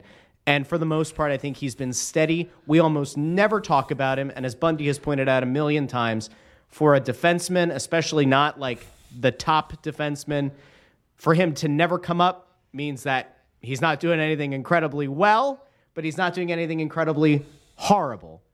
So I'd say that He- he's had like a nice a nice start to the year. He he's this year's Nick Seeler in a lot of ways, right? Like guy you didn't expect anything from, who's actually giving you a little bit of something. Yeah. So yeah, I agree. Okay. I agree with that. So the two things I wanted to get to real quick. So we mentioned it, Bundy, and it's actually was the title of the episode. If you uh, before you if you were with us from the beginning, um, eh, you know the team's out on this West Coast trip, and it's actually been Torts has actually given them a very light schedule away from the games, um, giving them some free time to to just spend time together. I know a lot of guys went golfing out in L.A. Um, was yesterday or the day before. I forget which. It was Wednesday or Thursday. Um, and then now they're after this uh, these two games tonight and tomorrow. They're immediately flying to Vegas, and so they're going to be in Vegas Saturday night in Vegas, Sunday Vegas, Monday Vegas, and then Tuesday game. And I think there's only one practice in there, so they're going to have a lot of time to just kind of hang out and, and be in Vegas. And Torts was asked this question. Um, actually, Kevin Kurz asked him about it, and he and he laughed about it and said, "Look, it's it's it's good. You know, get out there and." You know, have some have some time to spend. You know, getting getting to hang out with each other in places that you know you don't normally get to hang out. They deserve an opportunity. And you know what? If they come into a practice or come into a game and you know they've they've had a late night the night before and they're playing guilty, that's a good thing, right? He said that a few times. Was, that's not the first time he said it, but um, as somebody who's been part of teams before and, and you've had those kinds of road trips and and guys get to hang out together how how much value do you really put into that as far as developing the kind of culture that you need for for a successful team You know, it's really funny. I'm going to quote the new president because he used to say that the uh, Jonesy, he used to say those team building exercises. If you have good goaltending, you don't need it. he goes, team building is called good goaltending. That'll stop a lot. Was he ever right?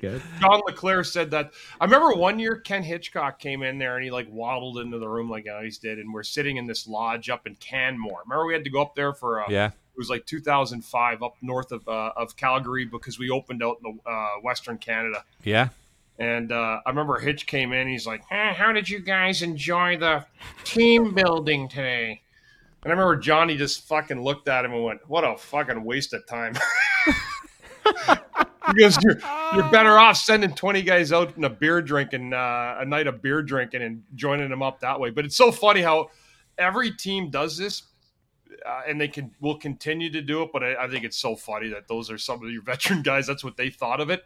Uh, and I was kind, I've kind of fell into the same line as those guys. Like it's nice, but you know, like falling off a picnic table into someone's arms and like your group is like kind of fucking goofy. Like, uh, let's just go out and play hockey, boys, and let's love each other because we're a team, and let's play hard for one another. That's how you build stuff, you know. yeah And uh, but again, it's it's nice. If I'm sure they're going to have golf out there and nice dinners and stuff. And uh, But so I like that- so there's value to those to those things right to be able to but but the action, the yes, social the- aspect of it Yes, the the social part, but the other like the team stuff where you're doing like that they bring in The trust. tons So you don't believe in the trust fall, is what you're saying? No, I don't. I think So if a we stood Anthony up on a picnic table and told him to fall back, would we catch him or would we just let him crash? Well, I'm not going to let you fall, Russ. Like I'm going to be there to catch you, but at the same time you're falling, I'd be saying to myself, "What the fuck am I doing here?"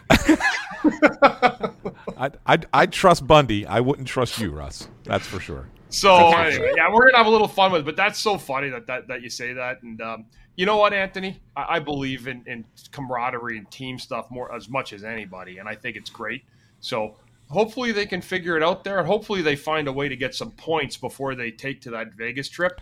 Yeah. Uh, it'll it'll certainly make for the trip a lot better. We were supposed to go to New Orleans. Remember with Roger Neilson, he canceled the trip because we'd lost like, you know, we hadn't won in twelve straight. So different times, I guess. But uh, it probably would have been better if they sent us. Maybe we would have come around a little quicker. Um, uh, one quick thing here before I get to my last thing. So, uh, Michael said, "Thanks for not being the Morgan Frost issue to death today." Um, I, I do have something on that, but I will, save it.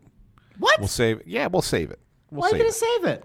And because it's not necessarily uh, fits into the mold of what we're t- discussion today, I think we'll save it for. Let's see what happens in the game tonight and tomorrow, and could be part of the uh, the morning afters over the next day or two. See how things he- go. Is he going to play tonight? Well, that's the question. That's that's part of it. Yeah, That's why I said. That's why I want to save it. Um, the last thing I that I wanted to bring up, and I think that a lot of people have asked about over the course of the morning here, uh, now afternoon, um, is Mike Richards is coming back uh, to take part in the alumni game that was announced, and is kind of a. I think it was a little bit of a surprise to everybody that this was a thing that an olive branch that was that was reached out and and he accepted it to come back. Um, I just want to get your guys' take on it because I, I actually think it's kind of a good thing. Um, I think it's good. Be, I think it'll be, I think it'll be good for Mike um, to get back and get and realize that he was appreciated by a lot of people here, despite all of the uh, uh, all the stuff that he kind of went through, whether it was dealing with the media who he hated or whether it was dealing with, you know, the way that the team moved on from him. Um, I think I think he'll find it a little bit cathartic uh, for himself, and I think it'll be good for the fans to to say that hey, look, we we are now getting a connection back to that group of guys. Um, it's not you know th- that's the next group of guys that we need to have that you know alumni connection to that we don't really have anybody from that group other than really like Danny because he's the GM, right? But we don't really have a connection to that group. So I think it's it's good to get him back as well. Uh, I think it's I think this will be a win-win. Yeah, I mean, listen, they've yeah, they- Eric came back, so I mean, anybody can come back after that. So Yeah. um, I played with Mike for a year. He was a great teammate, like good guy, young guy. When I played with him, Wow, that's right. You did play with him for a year. I, I played with Mike for a year. Yeah, we were Yeah. teammates, and he was a good kid. He's from Ontario. You know, I I love talking to him. Just, but very, very, you know, again, whatever went on, and, and I don't want to get into it now. Um, he went on and won two Stanley Cups elsewhere.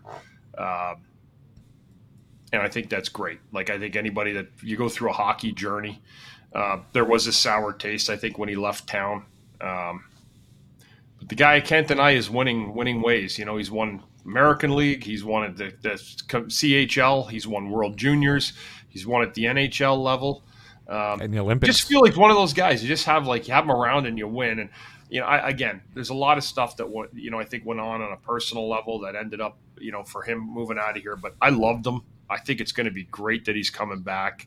Uh, he's a good guy. Uh, and you know what? Uh, we all go through issues in life that people may sour on you, and it's happened to me many times. And uh, you know, you can only hope that you have enough good people running things and doing the right things uh, that you can you, you can you can mend those fences. And I think certainly uh, this is a guy that certainly deserves to have those fences mended here. He was a good flyer for a few years, captain, and uh, and he brought a lot of joy, a lot of good playoff series to this team. So. I'm looking forward to getting on the ice with Mike if I decide I'm going to play. I already asked if I could. We'll see what happens, but uh, uh, it'll be a great thing, uh, I think, for, for him to come back. He was a well celebrated player in his tenure here, and uh, would have liked to have seen it be a 15 year career here. But uh, um, maybe Carter, I see Carter's name. Maybe he retires by then. He can join us too. he's not. He's not close. I mean, he's Yeah. he's getting close. Rather, I mean, he's getting up there in age now. So, uh, but This Mike is- Mike was really, really, really good. So. This is a good question by Lee Carasso. Who threw out the olive branch to Mike, Briere or Jonesy? I would or could it bet- have been both? I, it- I would- well, I would say it's probably a little bit of both. Um, I would bet that it's Jonesy primarily, but I, I would I wouldn't be surprised if, if Danny got on a call there as well and just kind of talked about what the what, you know what they're trying to do here. I mean, Danny was Danny was a teammate of his, right? So Um, I think that, that that always goes an, another step further. Sure, Jonesy's had a relationship with him as well uh, as a broadcaster, um, but I think that that probably, you know, a guy who was in the room and, and battled with him on the ice probably has uh, uh, it goes a lot further. I think for for a player like Richards. Um, Yeah. I, I'm going to tell a quick Mike Richards story, and then um, and then we'll, we can wrap this thing up. Uh, so just so everybody knows, we are making every effort uh, to get Mike on Snow the goalie. Um, I, I think it's going to happen. Um, we have a lot of buy-in for it. It's just a matter of when he's coming into town, um, and when you know, and tying that together with with our episode. Um, but I'm pretty certain that he's going to come on. I, I feel confident in saying it. Um, if something falls through, I'll tell you why. But I mean, it, it, I think it's going to happen. Uh, when Mike Richards was here, he had a very poor relationship with the media um, in general. Um, I was not one of the people who he had a poor relationship with. We actually spoke a lot. Um, and when he was traded uh, to LA that summer, I was actually on vacation up on a, a lake in Ontario. Um, in a town called uh, Haliburton, Ontario, Lake Kashagawigamog, I believe. I know was the the Haliburton well. right? I think that's the name of the of the lake that's up there. And so I was up there for the summer, and I was like, you know what? I should see. I know Mike's got a uh, a cabin somewhere up here in Ontario, and I Bundy. I, this goes to show you how clueless I was about the size of He's of Ontario. Kenora. He's from 12 hours. Well, away. well, that's that's the thing. so I call him up. I call him up, and I'm like, "Hey, man, I'm like, you know, I'm it's totally, totally uh, unexpected, but I'm up up at a cabin in Ontario, and I thought, you know, hey, any chance we can get together, maybe catch up and like talk." About what happened, you know, and you leaving and now heading to L.A. And he's like, "Yeah, man, why don't you come out? I'll give you, you know, give you my address, and um, you know, we'll, you know, go out fishing, and we'll, you know, have a, you know, have a few beers, and we'll tell, you know, tell a story and uh, whatever." Like, all right, great. He gives me the address, and I look it up, and it was, it was like I think a 14 hour drive from where I was to where he was. I was like, I had no idea Ontario was that massive. Ma- massive. Like you go to Thunder Bay, like you get up to Lake Superior, and yeah, Yeah. when you're talking. No, Richie, like you're talking about how long it would take him, like like a five hour flight from Philly. It, it was how, like, crazy. Yeah, I, I couldn't believe how far it was. I, so unfortunately, I did not go to Mike Richards' cottage that summer. That's where you and- drive and- 14 hours in Manhattan, Anthony. That would have been an even better story. Imagine all all that you would have gotten out of him. My family Imagine would if he have had sent you the address me. and he wasn't actually there. My family would have killed me if I would have said, "Ah, "Guys, I'm going to go drive 14 hours to go see Mike Richards while we're on vacation." That would have been bad. Yeah. Could have been So- a fun time. Could I have been didn't know a fun we wanted him on. I probably would have texted him if we want to get him on. I should try. He might tell me to beat it, but who knows? We can't do it until you try. Do we That's want to get anybody on? You guys should let us know who you'd like us to interview. Throw some ideas at us on Twitter and let Yeah. us know because it's very easy for us to get guys, whether it's a current player or an alumni that you may find interesting. We'd love to have guys like that on for Well- 15, 20 minutes. You know, if you if you believe Teddy, You guys work for the team. It's 100% of you on the show. and can you please explain to Teddy? We don't work. We do not and work to for a the couple team. of the people on Twitter who don't seem to understand yet. We do not work for the team. We just sat here and freaking ripped them for an hour and 20 minutes. And mm-hmm. you're going to sit there and tell us that we work for the team? Come on, man. If they want to start, listen, if everybody has a price. If they want to pay me a substantial amount of money to be a content creator on all that, like, we can have a conversation, but that ain't happening. They aren't signing my checks. No. All we have is a, a partnership. We are a licensee of the team. That does not mean we are pay, we are not paid by the team. We are not a team employee. So, They give us very nice equipment to use at the Press Row show, a good spot that we can set up where we sometimes are very critical of them, and sometimes we try to praise the guys when they do the, the stuff very well on the ice. But uh, there we go. We're getting people. Here, by the way, let's, Adam, let's see Adam, some of the Glickish, names. Adam Glickish just put um, uh, Shjon Podein in. Uh, Bundy, did you know Podes? I know. I played with him.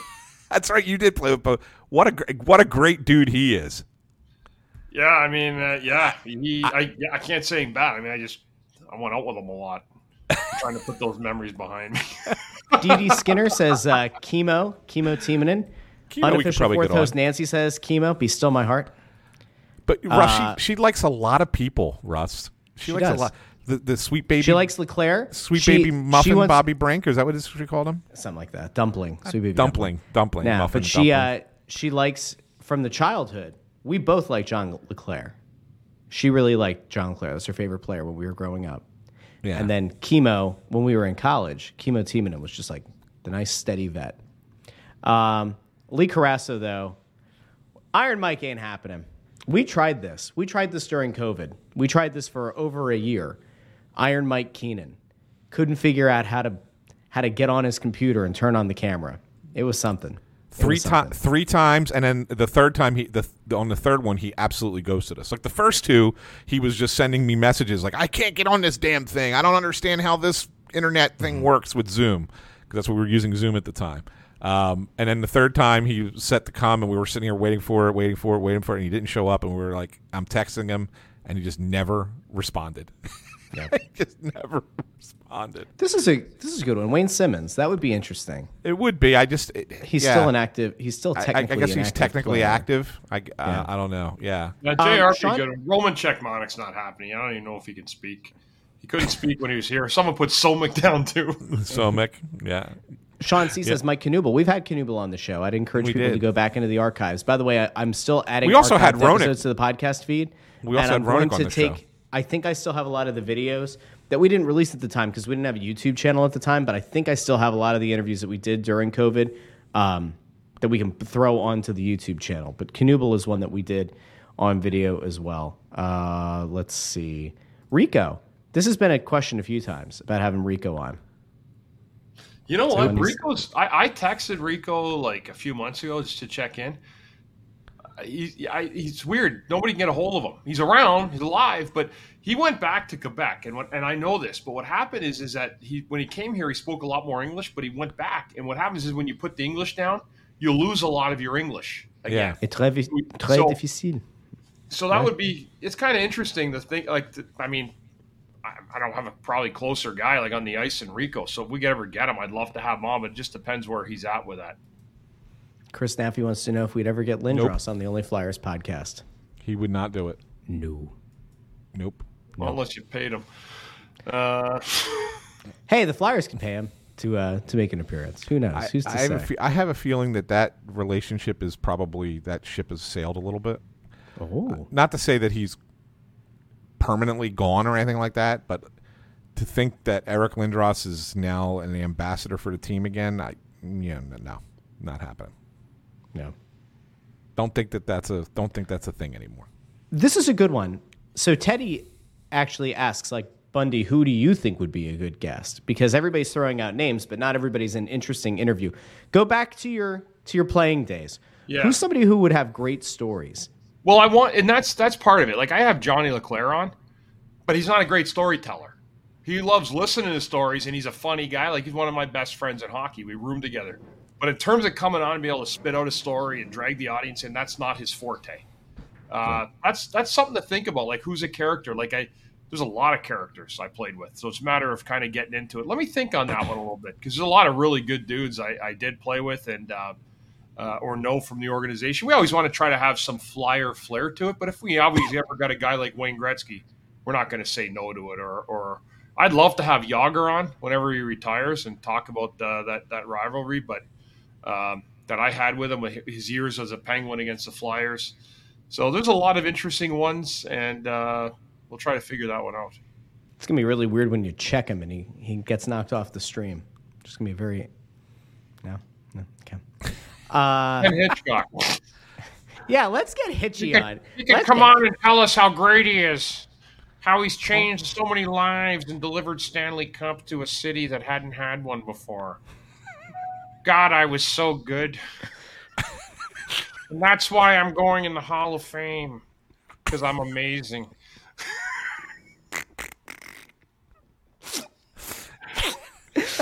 Used to sit there.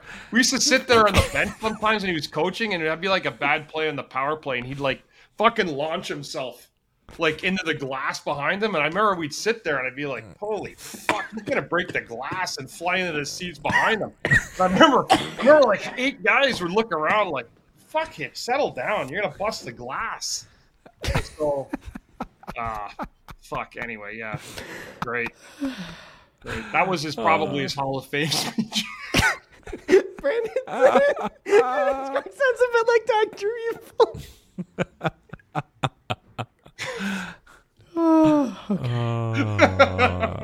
God help us. That's just.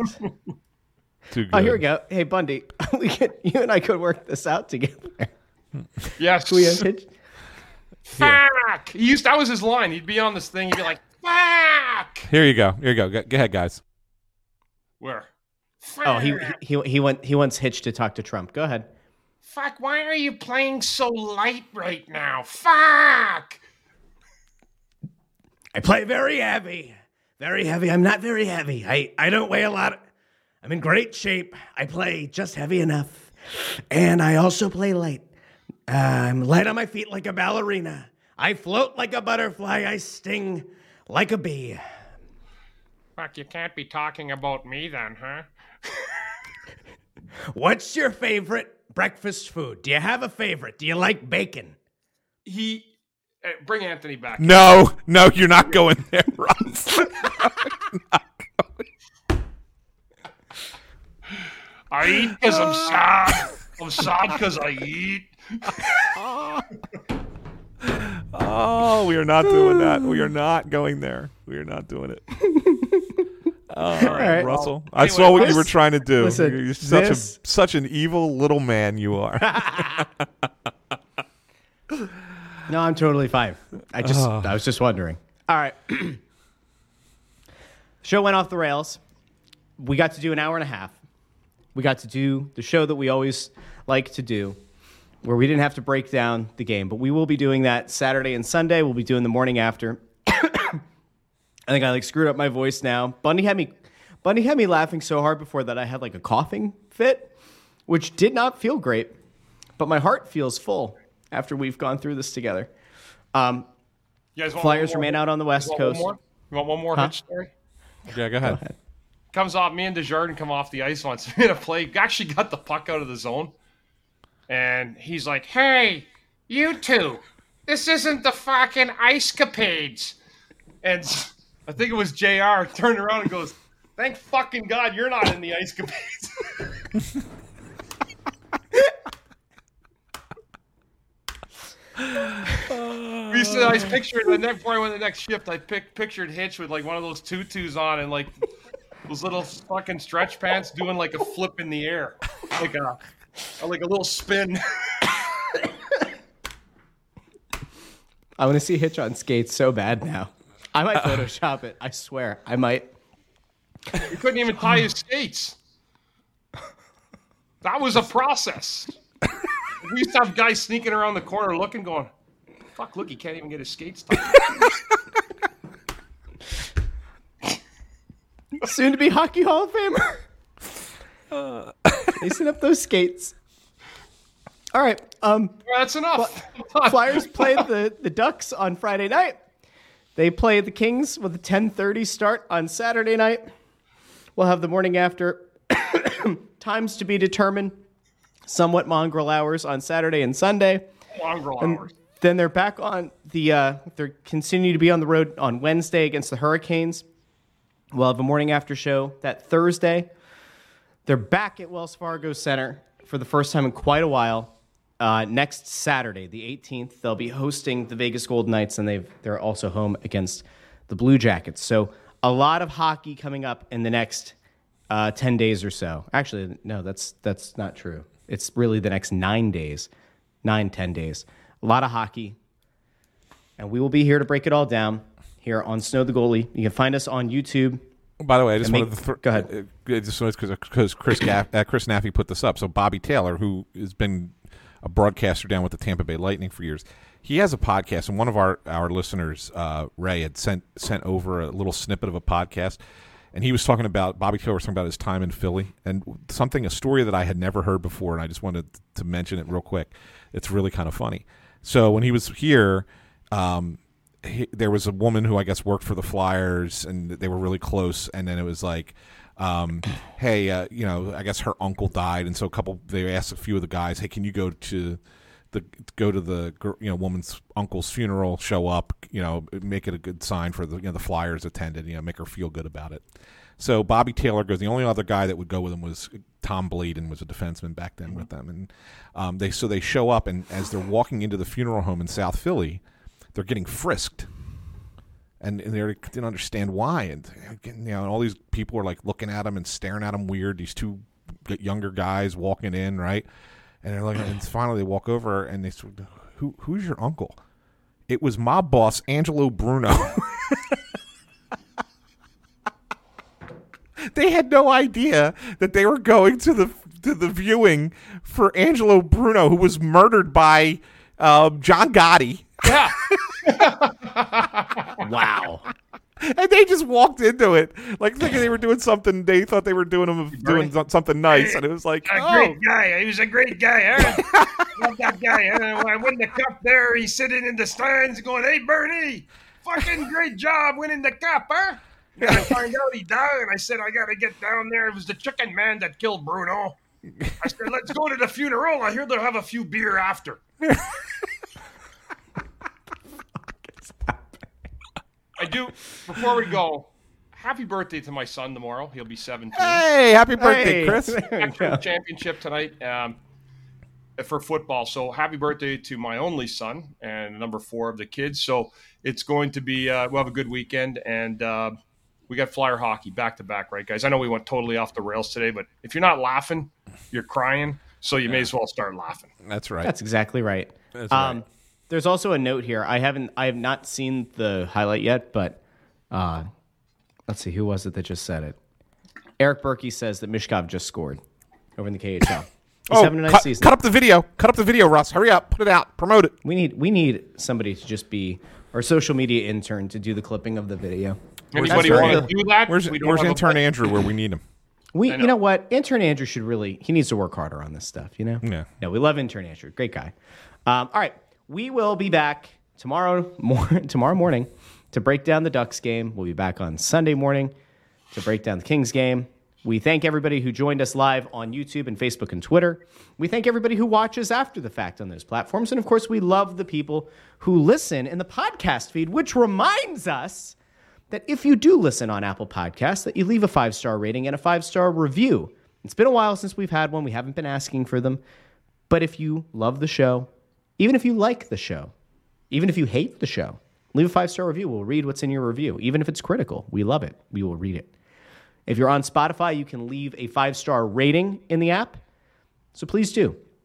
And let at least two people in your life know about Snow the Goalie, the Only Flyers podcast. Let them know that we're here. We do the show live. We do the press row show up in the sports book, the third floor, all the way up. You go to section 121. You take that little elevator all the way up to the sports book. You tell them you're coming over to Snow the Goalie in the sports book. Come find us. We do the press row show. We do the morning after. We do this show. And a big thank you to everybody, as always. So for Ant, who you can find on Twitter at AntSanPhilly, for Bundy on Twitter at Ctherien6, I'm Russ at Joy on Broad. Thanks for listening to and maybe even watching Snow the Goalie. We will talk to you all again, I guess tomorrow morning.